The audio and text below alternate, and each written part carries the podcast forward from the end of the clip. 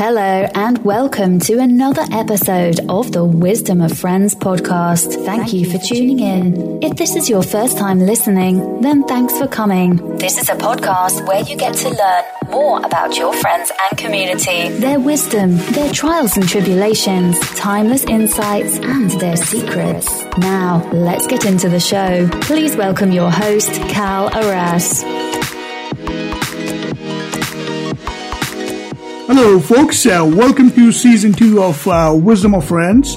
And I'm really excited to be introducing you to a very dear friend of mine. Her name is Louise Penberthy. Louise is a mediator, scrum master, facilitator, and a writer.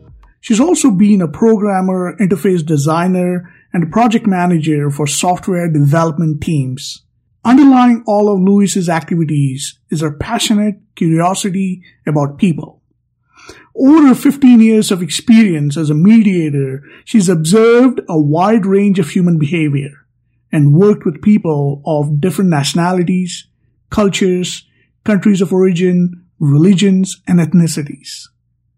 She writes and speaks on the patterns she sees in what people do and how they can change their behavior to resolve disputes, avoid conflict, and work joyously and effectively with each other.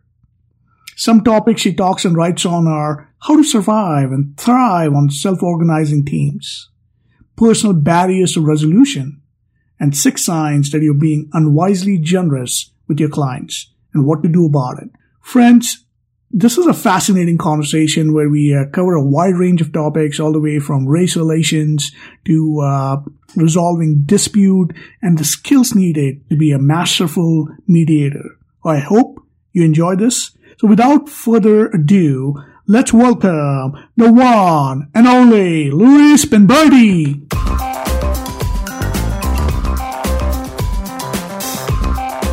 So good evening, uh, Louise. Uh, welcome to another episode of uh, Wisdom of Friends show. I'm really excited that you took some time to be on this call. And let me start off by saying how we met. Uh, it was at the Kirkland Eclectics Toastmasters Club, and we first got introduced through uh, Randy Stimson, who was the who is the vice president of education uh, at this club. And uh, when I heard you speak about mediation and resolving conflict and leadership, the talk that you gave at that club meeting, I knew back then that uh, you're one of the guests that we definitely should have on the show because your insights would definitely uh, make a big difference for our audience. So again, I really appreciate you taking the time uh, to be on this uh, call. Oh, thank you. I'm glad to be here, and I'm glad that my uh, my talk was uh, made an impression on you. Yeah, absolutely. And so the one the one of the ways that we start off our show, Louise, is that uh, we ask our guests a very simple question, and that is, what's your favorite code or philosophy that you live by, and how have you applied it to your life? Oh boy, uh, just one. Well, I, uh, the first thing that comes to mind is that I constantly strive to improve myself. I have always, all my life, been examining myself uh, how do I act? Do I act with integrity?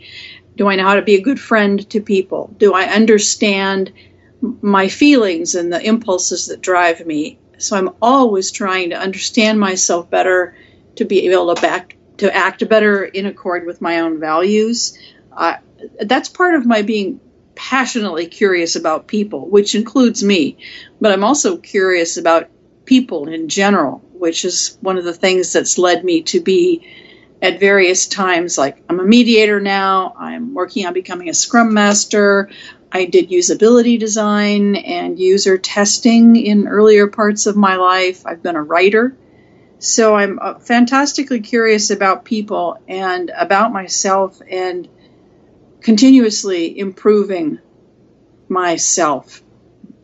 That has got to be, that's the first thing that came to mind when you asked that question. No, that's great. So uh, what I'm hearing you say is one of the things that uh, you find insanely curious is learning about people, and that's been the trajectory of your life. It seems like, and now being a mediator, a scrum master, and a facilitator. you know that's been uh, one of the traits that has helped you in your uh, profession and i want to get into some of those activities uh, uh later on in the podcast but one thing that i'm curious about louise is uh, what did your parents do and uh, how did that shape your life well my father was an engineer and an inventor he started three businesses um, and my father was an intelligent, investigative, highly driven man. And in a lot of ways, I'm like him in that I am driven. And also, another thing about me is that besides being interested in people, I also have a logical and technical mind. So I was a computer programmer for, for many years, and I, I loved it. I taught computer science, I uh, was a project manager, I was a programmer, so I did all that too. Uh, my mother was a scientist uh, up until, well, up until my sister and I were little. And from her, I also get that same sort of scientific and inquisitive mind. She uh, has also been an artist, and so I have artistic interests as well, not in the fine or visual arts, more in the uh, in the writing arts, shall we say? Mm. Wow. So so moving on from like programmer and then uh, project manager and uh, the artistic background i'm curious as to uh, how did that journey unfold for you like you know one of the questions that we normally get from our audiences is you know how do we identify our passion how do you how do we identify you know a profession that's kind of a calling right and seems like uh, you were fortunate to uh, find the things that you love so, what would your suggestion be? Is that something that came naturally to you? How did you go about getting into programming or becoming a project manager or a scrum master? Okay, good question. So, programming, uh, that was obvious from the moment I wrote my first little program because when I was in, uh, I just finished my first year of college and I went back to visit my old high school. A friend of mine was working on a computer. I didn't know what it was then. I said, Matthew, what are you doing? He stood up and said, Sit down, type this. Now, t- now type run. It was a basic program for those mm. of hmm. you, um, and for those of your audience who will understand that. He said, Now type this, and now type run. And it did something different. The output was different. And what's more, I could tell why it was different based on the the third line of code that I had typed in, and I kind of went, "Oh!" And from that moment, I was hooked. I, I borrowed that computer for the summer. I went through the whole of the manual in about three weeks, and then I just for grins programmed the screen to display the characters of the Greek alphabet. I don't know why, but it was just something to do. I went back to for my sophomore year of college. I changed my major to computer science, and uh, uh, I never looked back. I, I, I, love, love, love programming. And that was in that instant, that's how I figured it out. So I don't know how to tell people how to, to duplicate that kind of experience, except just be willing to try things.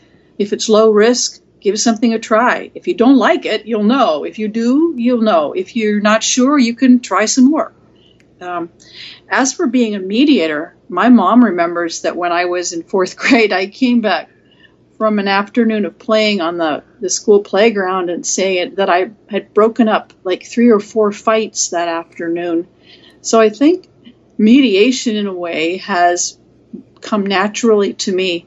I'd always been interested in it, but then it was after 9 11 when I was living in Baltimore mm. and working actually pretty close to DC, uh, where one of the planes uh, struck the Pentagon.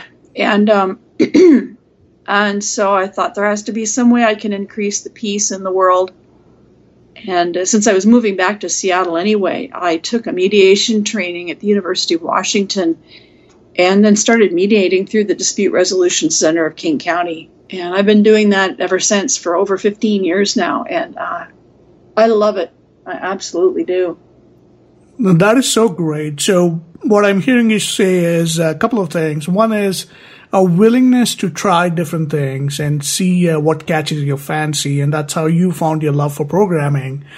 And as far as mediation is concerned, somewhere along the childhood, you did, uh, there was an, uh, there was an incident where you were a natural mediator, like trying to like resolve conflict and fights in school. And it's something that uh, really uh, was lying dormant as a skill until uh, the incident of 9-11 where you really wanted to bring peace to the world and you kind of came back to Washington and took a course in dispute uh, resolution and that's how that became your profession. Is that is that an accurate uh, summary of uh, what you just shared? Yeah, although I, I didn't know I was interested in helping people get along better. And it mm-hmm. wasn't until I was moving back here that I had the opportunity to actually take a class and start a uh, training and start actually uh, start actually mediating. So I'm curious, and that's such a great uh, segue into uh, understanding mediation. I know you know that's definitely one of the biggest challenges that we face today in the in our world that we live in it's uh, it's the conflicting belief systems and conflicting political viewpoints and you know when both parties are really stubborn about their own individual point of view uh, you know it sometimes conflict does arise and then it really uh, requires in my view patience and certain skill set to uh, bring together those conflicting parties to come to a uh, amicable solution. So, so my question to you is. Uh, when you did that course at University of Washington, uh, what was what were some of the highlights from that program that you learned, or you the skills that you acquired that helped you uh, in this uh, uh, profession of mediation? Well, that's a good question. the The the training, it was a 40 hour training, and it was on the the basic mechanics of, of, of how you run a mediation. And the thing that I remember most was asking one of the professors, What are the skills necessary for a good mediator? And she said, Patience, which you just mentioned. Patience is a big one because people don't always know what they want they don't know how to express themselves very well. They may take forever, what seems like forever to explain something. And it takes a while to figure out what somebody really wants. One of the things I've noticed in mediation that I've developed as a is what I see one of my philosophies of mediation is that everybody has a need, multiple needs. Mm. When I'm working in a mediation with somebody, they have a need that isn't getting met. Otherwise, they wouldn't be in the conflict and they wouldn't be in the mediation. Generally, that's not always true. Some people, sometimes people don't realize that they have in fact met their need already. But even with the most unsympathetic clients, and I have worked with some I have found a hard time, had a hard time being sympathetic with, there is something that they need that is basic to all human beings. It may vary some across culture, like, say, a collectivist culture like the Japanese culture versus an individualistic one, like what the American culture generally is. But people have some basic needs for security, for connection, for love, for um, dignity, for honor, those kinds of things. And even the most unsympathetic of my clients has something that they need. And what I try to do as a mediator is to find out what that is and see if I can help them get it. Because once somebody has that thing that they need, sometimes the dispute just kind of goes away. Mm. That's so interesting. Uh, so, I'm and, I, and as you can tell, I'm probably this brings up more questions. So, is there like a case study, or give us? Can you give us like an example of uh, of a situation where you were able to apply the skill set. Because what I'm curious about is oftentimes, you know, it's so challenging when you have two conflicting parties to even understand what the needs are, right, of each party is involved because what they are uh, sharing at the surface le- level may not be what their underlying need is. So how do you go about even identifying what their true need is and how do you listen to them to really dig that out? Is there a case study? Could you share an example that you might have worked on in the past uh, without obviously giving away the identity of your clients or anything of that sort? Yeah, sure. So a couple come to mind. One is, and this is hard. It's hard to describe what to look for, except sometimes people people's faces look congruent with their voices and what they're saying. And sometimes you can probably see it's maybe a movement of their eyes or they're frowning, or you can tell they're thinking a lot that they're not saying. And there was this one woman I worked with, she was angry at her landlady because the she was not convinced that the lock on the front door of her apartment, it was a garden apartment, I believe in a house, she was not convinced that that lock was secure enough. And she was so unhappy about it and adamant about it. And I remember thinking back on what she had said so far in the mediation and what she talked about didn't explain why that was such a big deal to her. And she had that look I could tell where she was thinking a whole bunch of stuff and she wasn't saying it. So I called a second caucus, a caucus being a private conversation with one of the parties. I usually only need a caucus once, but I, and I always caucus with both parties, of course, to keep things fair. But I caucused with this woman a second time, and I said to her, I may be wrong, but I get the impression there's something you need that you're not mentioning. I said, You do not have to tell me. You certainly don't have to tell your landlady, the other party. But in my experience as a mediator, unless you know what it is you need, you'll never be happy with the uh, with the outcome because you'll never get what you truly need. Mm. And I was all ready to say, and again, you don't have to tell me, just think about it and I'll talk to the other party privately. And then she opened up and she said that in a previous place she'd lived in, a man had broken in and raped her. Mm. So suddenly the importance of the lock on the front door made total sense. It wasn't just the lock on the front door, it was her security. Mm. That's what mattered. And I, I said, Oh my God, I am so sorry. I did not mean to bring up such a, such a horrible memory. She said, No, no, it's okay. You're right. And I said, And you certainly do not have to tell your landlady. I'm not trying to push you here. She ended up telling her landlady, and her landlady was a little taken aback, but then the landlady understood why the lock was important. Now, of course, any landlord should or landlady should have a good lock on a door. But once the tenant explained why it was so important to her, that's when I think the landlady really realized that, well, yeah, maybe that lock isn't good enough, even for someone without this this um, this horrible event in their past. So that's one thing I do is I watch for whether people seem to be saying everything that they want to say, and I will give them an opportunity to say it if they want. And then there was another case I had where I was mediating between these two men, uh, I don't know, early 60s maybe. Mm. The matter that they came to me for was really simple. I think it was it was maybe $5,000 and they they just seemed to be seething with anger underneath it. I had no idea what was going on. And I said to him, finally, I said to them, what the heck? I'd probably put it more, you know, more professionally than that. But what I found out was, see, these these two men. Uh, one was the founder slash director of a, a nonprofit organization. It had been in existence for I think something like 20, 25 years.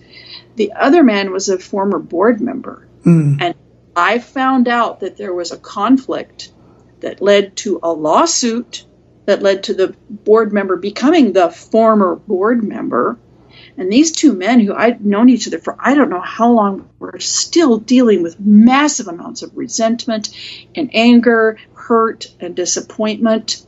They didn't want to talk about that, though. So I was left with talking about the matter that they'd come to me for was each of the men had been a guarantor for a relative of theirs in a business relationship that those two relatives had entered into. And that had gone wrong for a bunch of reasons what I found was I said to the founder of the nonprofit, I said, you know, the other man, in in paying the whole deposit amount for this business arrangement, when he couldn't get a hold of you because you were in Europe, hmm. in a way, you know, that other man showed a lot of concern for your relative by paying the, this money because he didn't want the business arrangement to fall through before you could come back from Europe. Mm. And by actually, the, the relatives were the, the, the men's sons. So, talking about how the other man had had concern for the founder's son. Generally, of course, these kinds of familiar relationships are very important to people. It depends on the culture, they're more or less. But by pointing out concern for someone the man cared about, I was able to get him to rethink what the other man had done and to to see caring in the other man's actions. And that was the thing that that changed it around. When I got the two men back in the room, one of them said to the other, "Look, let's just go our separate ways. The deal went bad. You don't pay me anything. I don't pay you anything." And the other man reached out his hand and said, "Done." They shook hands, and that was the end of it. Uh, it was just finding a way to let the other party look sympathetic and caring as opposed to grasping or greedy or just out to to uh, screw with people. That's a that's a fairly colloquial way of putting it, but out to, out to damage somebody. Let me put it that way. That the person, the other man, was not out to damage him, but he really tried to help. Wow. No, that's so great. And I think uh, one of the underlying themes here, what I'm hearing is oftentimes the conflict or the dispute is uh, a result of something that's even unrelated to the issue at hand. It's something from the past that the individual brings to the table. And, and I think what one of the skilled, uh, mediator like you is able to do is to really connect the dots and say, and find that dignity for them and find that sympathetic way of looking at it and uh, offer the other point of view, which may not have been initially uh, even visible to the other person, right? It's like the conflict is uh, so out there in their face that they can't even see the point of view from the other point, uh, other person's uh, lens. So bringing that uh, perspective, a different perspective, so that there is a sense of caring and dignity and uh, a different point of view seems to be uh, what is uh, helping resolve some of these conflicts. Is that is that like an accurate uh, summary of what we just uh, shared? Yeah, yeah. That people always have, people almost always have needs that they're not aware of. Yeah. It, yeah. Now that's so great. Now this is and this is something that requires some mastery of skill sets and you know, it, it doesn't come naturally to all of them. I mean, a lot of people uh, cannot do this kind of, uh, uh, you know, mediation. So one of the things that I'm curious about is, what do you think are some of the skill set required for a good mediator when a conflict is uh, it needs to be resolved? Uh, are there specific traits that uh, we talked about a little bit of patience, but are there any other specific skills that one can develop in their uh, as they are growing as a leader, as an employee, as a businessman that would enable the conflict to be resolved before it kind of gets out of hand? Ah, good question. So there are a couple things I would say. Uh, one is to try to get awareness, especially of cultural differences, and another is to become a good observer. One thing I've noticed, so for instance, I did a mediation recently between uh, the director of a, a, nonprofit, not the same one that I mentioned before, but between the director of a nonprofit and the development director, one of the things I noticed was that they had conversational style differences. And I imagine you noticed this. I'm guessing from your voice that you were born somewhere in the Indian subcontinent and you came here to the United States. You probably had ample opportunities to observe different ways of communicating. Yes, absolutely. yeah, right. So the one the, the the director of this nonprofit was as she described herself a Jewish woman from the East Coast and the development director was an African American man from the Seattle area. And I noticed that the the the founder sorry the director I noticed that the director she spoke to understand what she was trying to say. If there was a silence also she wanted to fill it. The African American man, the development director, he thought in order to figure out what to say. And he would think for a while, you know, like several seconds, which doesn't sound like long when you say it, but when you're sitting there waiting for somebody to say something, it feels like a very long time indeed. At some point, I, when one of them had finished speaking, I said, Excuse me a moment, I'd like to point out something that you two have very different conversational styles. And I described to them what I've just described to you. And I said, What I see happening is that you, I said to the man, when she speaks, you think she's interrupting you and she's not interested. But what she's doing is using conversation as a way of thinking about things and, and keep the conversation going. And I said, and I think what you, I said to the director, I don't think what you don't realize is when he's being silent, that doesn't mean he doesn't have anything to say. So I suggested that they be aware of these conversational differences. And in fact, the mediation went better after that because he didn't feel like she was interrupting him and she didn't feel like he was ignoring her. And they had not noticed this. Now, this is the kind of thing that I, as a mediator, and also because I have lived in different parts of the U.S. and I married into a, an American culture that's quite different from my own. I'm a white woman. I married into an African American community. And I have learned to notice these conversational differences because they're an essential survival skill. So I can notice them in people. So that's one thing that makes a good mediator is to be able to observe people. And even if you don't know that much about their conversational style, if somebody's speaking and another person starts speaking and the person one stops and kind of frowns, you can bet they consider that an interruption. Mm. Um, so you need to be able to watch for the expressions on the faces, the set of the face, the sound of the voice, and even the way people hold their bodies. Uh, and another thing I would suggest to anybody who wants to be a mediator is to get as much cross cultural experience as you can. Not everybody is going to marry into a community other than their own or travel halfway around the world from the Indian subcontinent to the United States, for example. but you know, there are always movies you can watch, books you can read. In Seattle, you can like go to the um, the farmers market that's in Columbia City Wednesday afternoons. Um, that's in the like the most diverse zip code in the United States, nine eight one one eight. And last time I was there, I could walk around. I could see people from uh, Southeast Asia, people from Somalia and Ethiopia, people from the U.S., white people from the U.S., uh, African Americans. Just it was like a almost like a little UN there, and just be around people and observe how they talk, how they interact. That is such a great point, Louise. I think uh, what you're suggesting really is uh, uh, really acquiring the observational skills, if you will, and really strengthening those because, you know, when we look at our globe today, uh, you know, it's uh, it's slowly turning into a melting pot, right? I mean, you have all these cultural uh, migration happening all around the globe. Uh, there is a liberalization of economies that's happened across many of the East Asian nations, including India and China. So people are traveling around the globe. So it's it's it's a skill that no longer is a luxury, but it's something that we all need to develop to be able to uh, really not just resolve conflict, but to get along with people from all around the globe. Isn't that isn't that true? It, it is true. It is true. And one of the most beneficial things I did for myself uh, about a year ago was the Dispute Resolution Center of King County held a, a seminar, a training on uh, developing cultural awareness of Islam.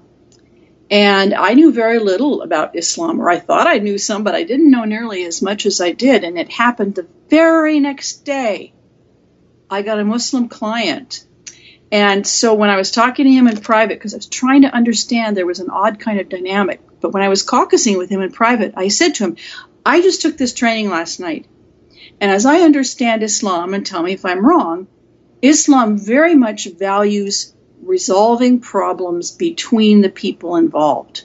That in general, in Islamic societies, and I say in general, going to the courts is a last resort and you don't do that until you've tried to talk it out, or depending on where you are. There was a woman from Somalia who talked about that. She said, and where she's from, they will try to talk. If they can't, then their elders will try to talk, and then they go to their clan chiefs, and then they go up yet one more level, and only then do they go to the courts. Mm. And I said to the man, I said, "Is it does it bother you that this other man, this this white American man, has taken you to court?" And he said, "Yeah, yeah." He said, "We don't do this where I'm from. We We'll talk to each other. We will try to resolve it ourselves. And by understanding that, I gained some credibility in his sight. And also, I understood better how to work with him. And then it was funny at the very, and they ended up resolving their dispute. And at the end, I always shake the party's hands. And I was halfway through shaking this hand when I said, Oh, I'm so sorry. I forgot to ask whether you shake hands with women. And I think he had felt a little awkward about it because he hadn't been in the US very long. But just my showing that I was aware that that was an issue, he broke into a smile and he said, No, it's okay. God knows my heart. So it's okay. Don't worry about it.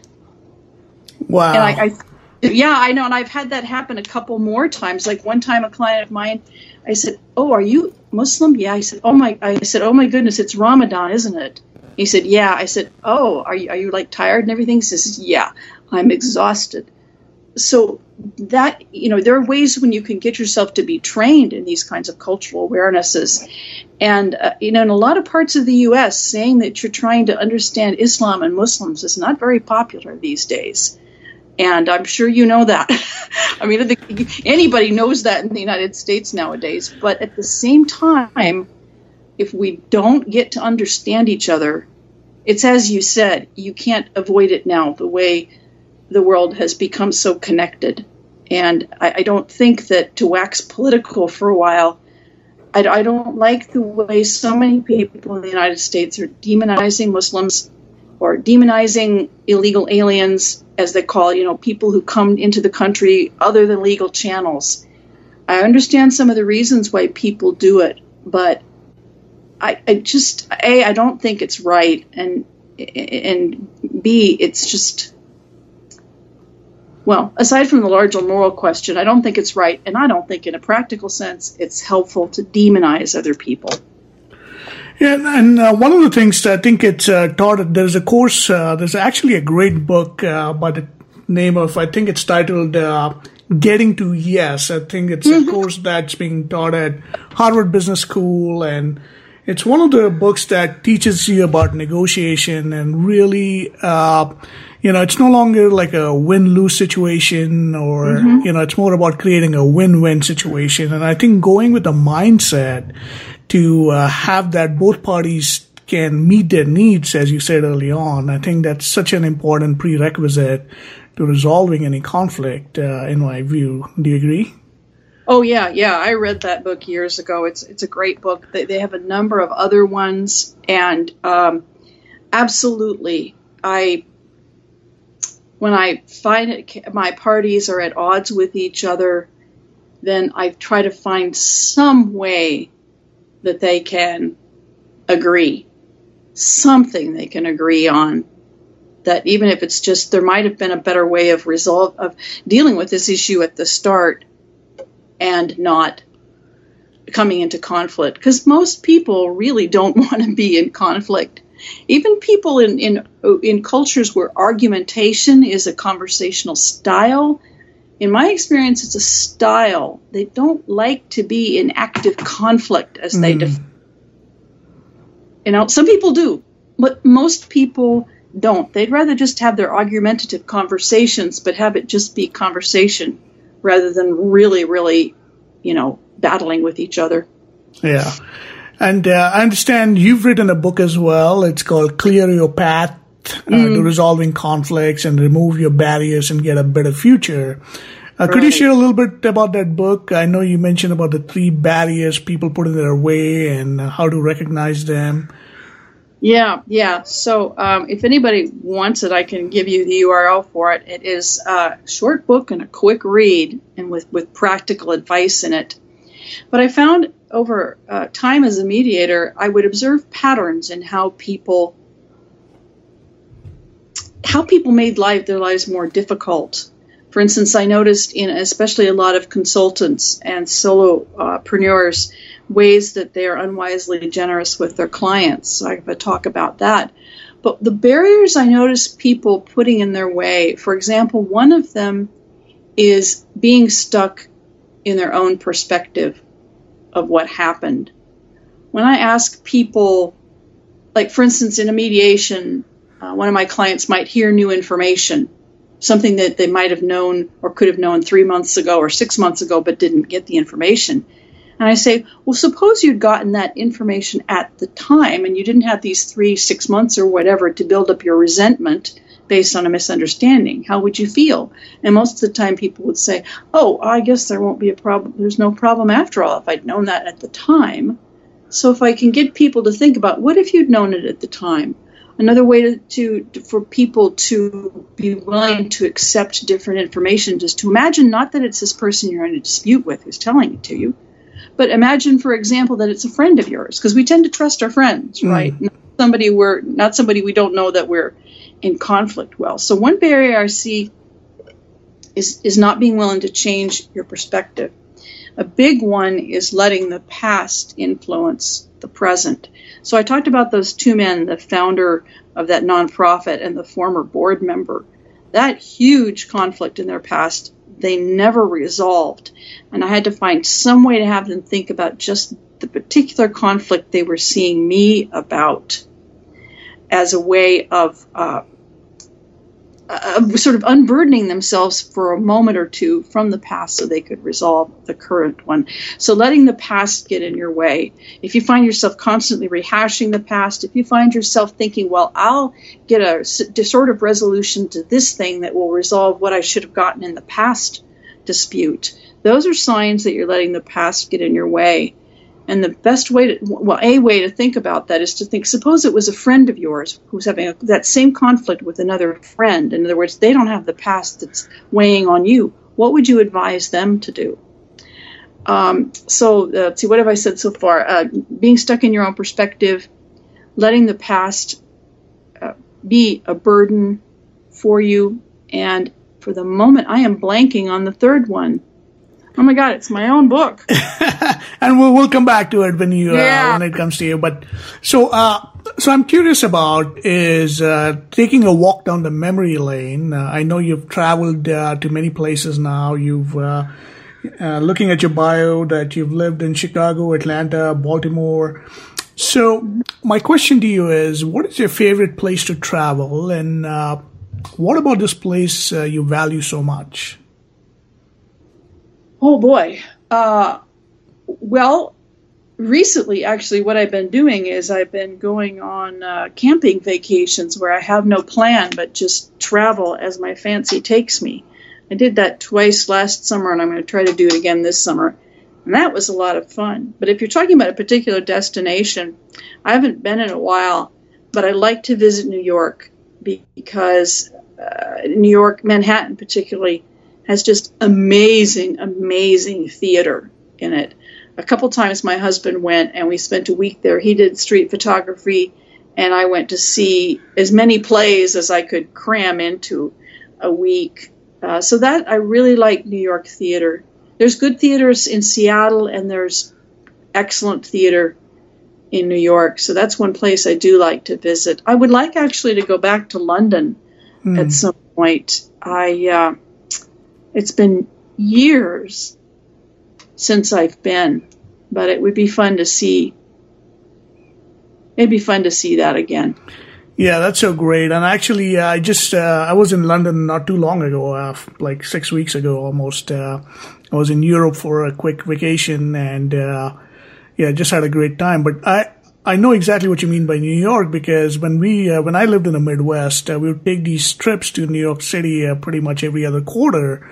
Uh, just to enjoy the food and the Manhattan uh, uh, mm-hmm. lifestyle, and big, I'm also a big fan of the U.S. Open tennis. So we'd go and watch Roger Federer play, and so it was really those wonderful times and memories from New York City. So another question down the memory lane is growing up, Louisa whom did you idolize, and uh, were there any mentors growing up that you wanted to emulate, or what fascinated you about them? Oh boy, that's a good question. Well, um, I admired my parents very much. Uh, my dad for his entrepreneurship and his uh, his drive. He uh, one of the businesses he started was a mountaineering equipment business called Mountain Safety Research, uh, which I think people know as MSR nowadays. And REI still sells the, the the brand continues. Most of the products have been developed beyond it because he sold it in 1980, I think. But he was always working, always trying to figure out practical solutions to problems. Uh, and my mom, I admire her for you know, for her artistry, her interest in art, and her interest in science. did I have mentors when I probably the first mentor I really had was my undergraduate advisor when I was at the University of Puget Sound. And I, I really liked him. I uh, talked to him about life and as well as, you know, advising on what classes I should take next term and and that kind of thing and where should I think about going to graduate school. Great, excellent. And then uh, I know you uh, enjoy swimming and hiking. Are there any other hobbies or interests that uh, you are currently passionate about or you've been uh, engaging yourself into lately? Uh, well, I writing, of course, and then also I like camping. And I recently went to REI and took a class in kayaking. Oh wow! How was that? Yeah, it was it, well. It was it was overwhelming because it was a lot of material in just four hours, a lot of different strokes and this and that and the other. But a couple times going places, I've rented a kayak and had fun just paddling around the water. I went to Green Lake once. I think the day the night before the Fourth of July. Hmm. Just had a paddle around. That was fun. Excellent. So, uh, Louise, we're going to switch gears here, and uh, this is the next segment of our interview. And these are some of the questions that we have received from our audience. And I'm going to uh, ask you the first question that's on this list, and that is In your opinion, what stops people from achieving their full potential? Gosh, I think the first thing that comes to mind is self limitations. Now, I, I, I do not believe that that everybody can make it equally in this country because so many things come down to how you were born. You know who you are, where you were born, your race, your gender, and so forth. But I also see a lot of people who are afraid, who unconsciously will not be willing to own their value in the world. They will not be, the lack self confidence. And yeah, I, people limit themselves, I think, by not being aware of what their true potential is. I wasn't aware of how curious I was about people. I mean, I knew I was, but I thought everybody was until I was working with a business coach. And she said, Louise, one thing about you is you are passionately curious about people. Most people are not. So sometimes it helps to have someone external to you to point out those things to you.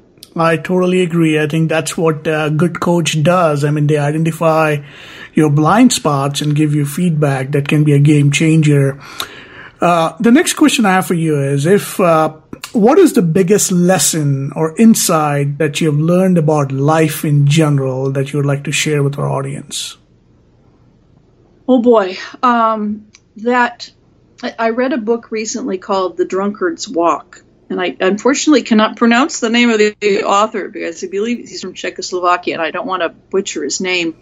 But I think one thing that's true of Americans in particular and you probably have a better perspective on this than I do, is that Americans believe so strongly in individual ability and individual opportunity that we tend to overlook how many connections we make and how much people help us and how we help other people.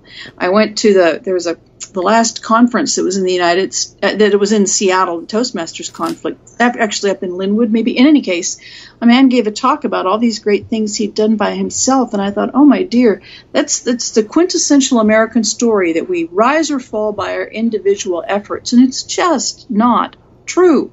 People help us. We help people. We make connections, and sometimes chance happens you know, I, I have a friend who suddenly developed a debilitating vestibular disorder.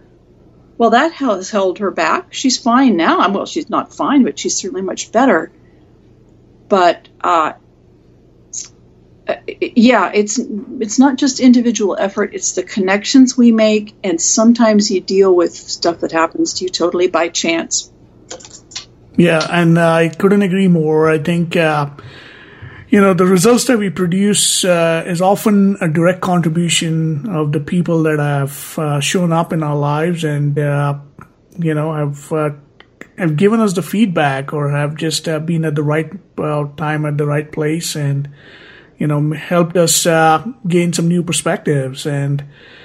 yeah, or introduced us to a friend of theirs who then introduced them to somebody who got them a job or was a good client or gave them a useful life lesson you know? Yeah it's all yeah. It's yeah, yeah it's absolutely leads to a lot of opportunities.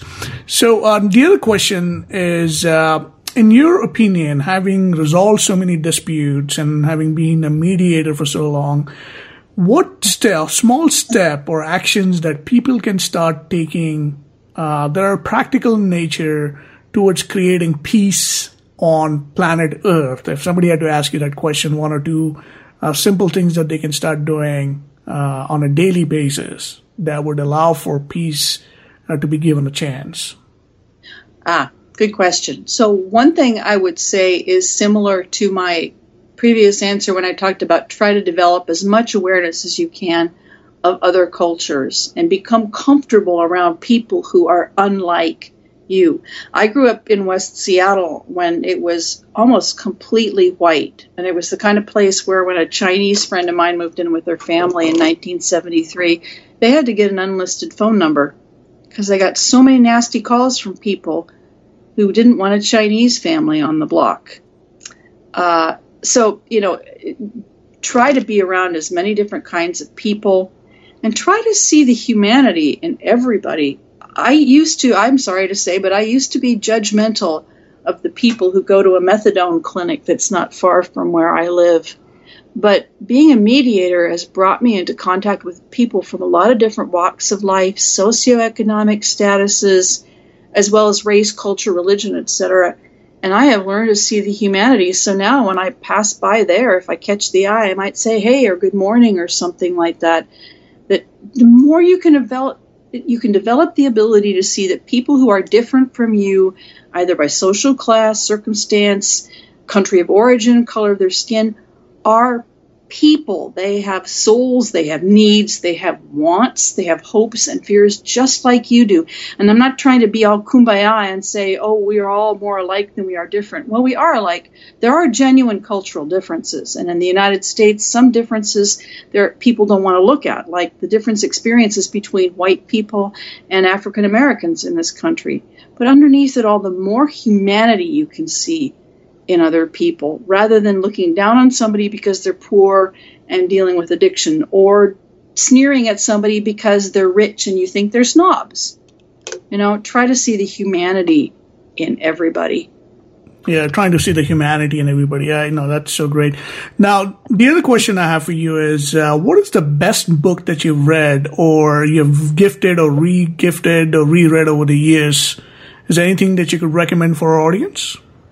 Do you mean having to do with mediation? Oh, generally, like what's your uh, what's some of the best books that you have that has made a big difference for you, or in general that you uh, normally gifted to others? Ah, okay. Well, actually, it's funny. The the first thing that came to mind when you asked that was the second time I was in New York in 2011. I saw a play that changed my life because it gave me more ideas about what plays could be. I was a playwright for a number of years, course, I could give you the script, but I can't give you the performance. But you know, the, one of the books I like right now is uh, Cloud Atlas by David Mitchell, and I also like The Bone Clocks. It, it, he, the man is an amazing writer, and he has an amazing imagination. And every time I read those books, there's there's more to them, and I wish I could I could write like that.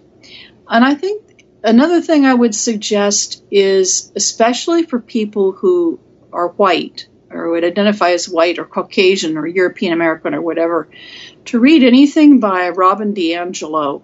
She was at the University of Washington. I'm not sure she still is, but to try to understand the experience of whiteness in this country because whiteness is pretty much typically invisible. Most white people in America won't say I'm white. They'll say like, "Oh, I'm I'm German and Dutch and French," you know. Whereas people who are African American or Asian will say, "I am Asian" or African American or whatever. Um, so yeah, so there's a couple fiction books. I also like a lot of Laurie King's work. Uh, she's a mystery writer, and then things by Robin DiAngelo yeah.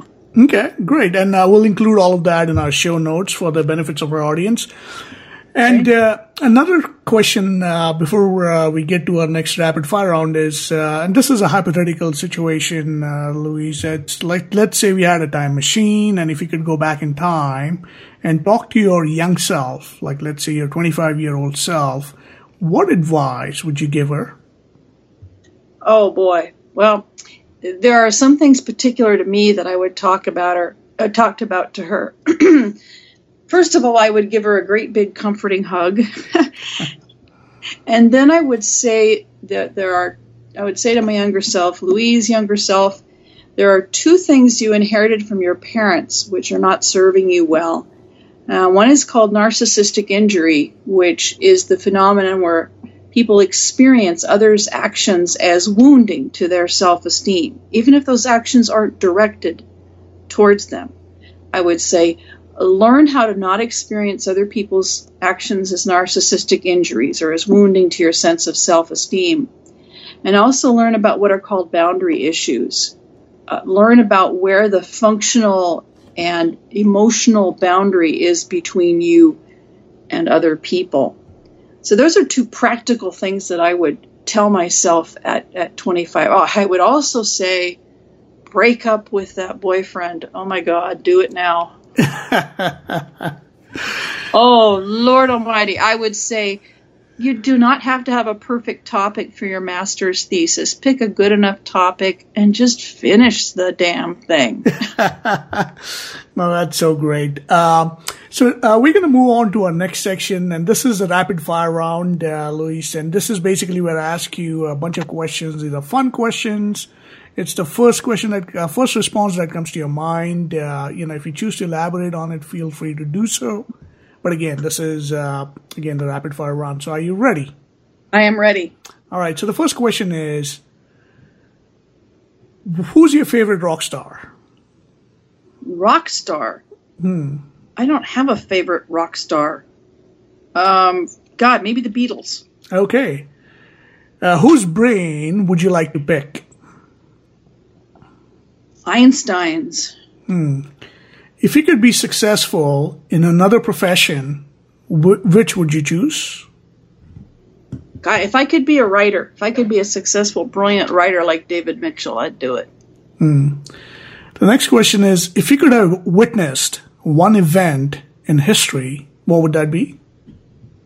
You know what I would like to event witness is the funeral, the open casket funeral for Emmett Till. I don't know if you know who he was, but um, he was a young man, African American man from Chicago, visiting relatives in Atlanta, uh, in Alabama, and something happened. He like whistled at a white woman. It's not clear, but the next night, the white woman's uh, husband and I think stepbrother or half brother went and found young Emmett Till. He was like 13, and they beat him and they tortured him and finally killed him. And when his body was discovered, weighted with an engine block in a nearby river, his mother insisted on an open casket funeral or memorial in, in Chicago. And the scores of African Americans from Chicago who went by and saw what had been done to that young man. That was one of the one of the turning points in the civil rights movement in the United States. There were many, but that was one. I think I would like to go be witness to that kind of change in this country. Mm. And then uh, one other question is if you could have any message of your choice on a billboard, what would that be? find the humanity in each other. Find love each other and find the humanity in each other. I like that. Find the love and find the humanity in each other. Excellent. And uh, so this is the final section. Uh, with that, we'll uh, wrap it up, and then we move on to the last section of the interview. And so I have a few other questions. So the first question I have for you, uh, Louise, is what is your current personal passion project, and what are you looking forward to in the next six months or a year? Oh, my current passion project. Or well, business project or anything that you're business working pro- on. Well, what I, I, am I am working on transitioning from being a mediator to, being a Scrum Master. And for those of you, our audience, who wouldn't know about it, a Scrum Master is a facilitator and a coach for Scrum teams. Scrum teams are self-organizing teams of people that learn how to forecast themselves, how to examine their own work, how to continuously prove what they do, they work for short segments of time called a sprint, can be typically a week to a month. It's used a lot in software development, but it's not limited to it. I've used it in my own life, and it's fascinating. And I, I really like to get a job as a scrum master to take everything that I've learned as a mediator about people and apply it to helping teams succeed. One thing about mediation is I tend to see my clients maybe once, twice is usually all it takes and I would like to work with a team over time and see them develop in their abilities over time. Hmm. Uh, that's so great. And then, uh, how can people reach you? What's the best way to get hold of you or in order to contact you? Yeah, probably the best way right now is uh, my Gmail account, and that's Seattle, the, the name of the city, Louise, which is L O U I S E. So it's Seattle Louise, all one word, at Gmail. Okay, and then you have the website, which is. Uh, yeah, I have. I have a couple different websites. So my business website is humaninterop.com, where interop is short for interoperability. And then I also have a website with my, I'm writing a memoir about my life as a white woman married to an African American man. And that's White Woman's Memoir, all one word, dot com. Hmm. Great. And we'll include that in our show notes. Uh, the next question I have is uh, What are three things you're grateful for in life today? Uh, my husband, my husband and his love and his support. We recently celebrated 15 years of marriage. Oh, congratulations. Thank you. You know, and for someone who I I'd never fallen in love before I fell in love with my husband, and uh, I'm just grateful. To, it's amazing to love and be loved by someone over over over years.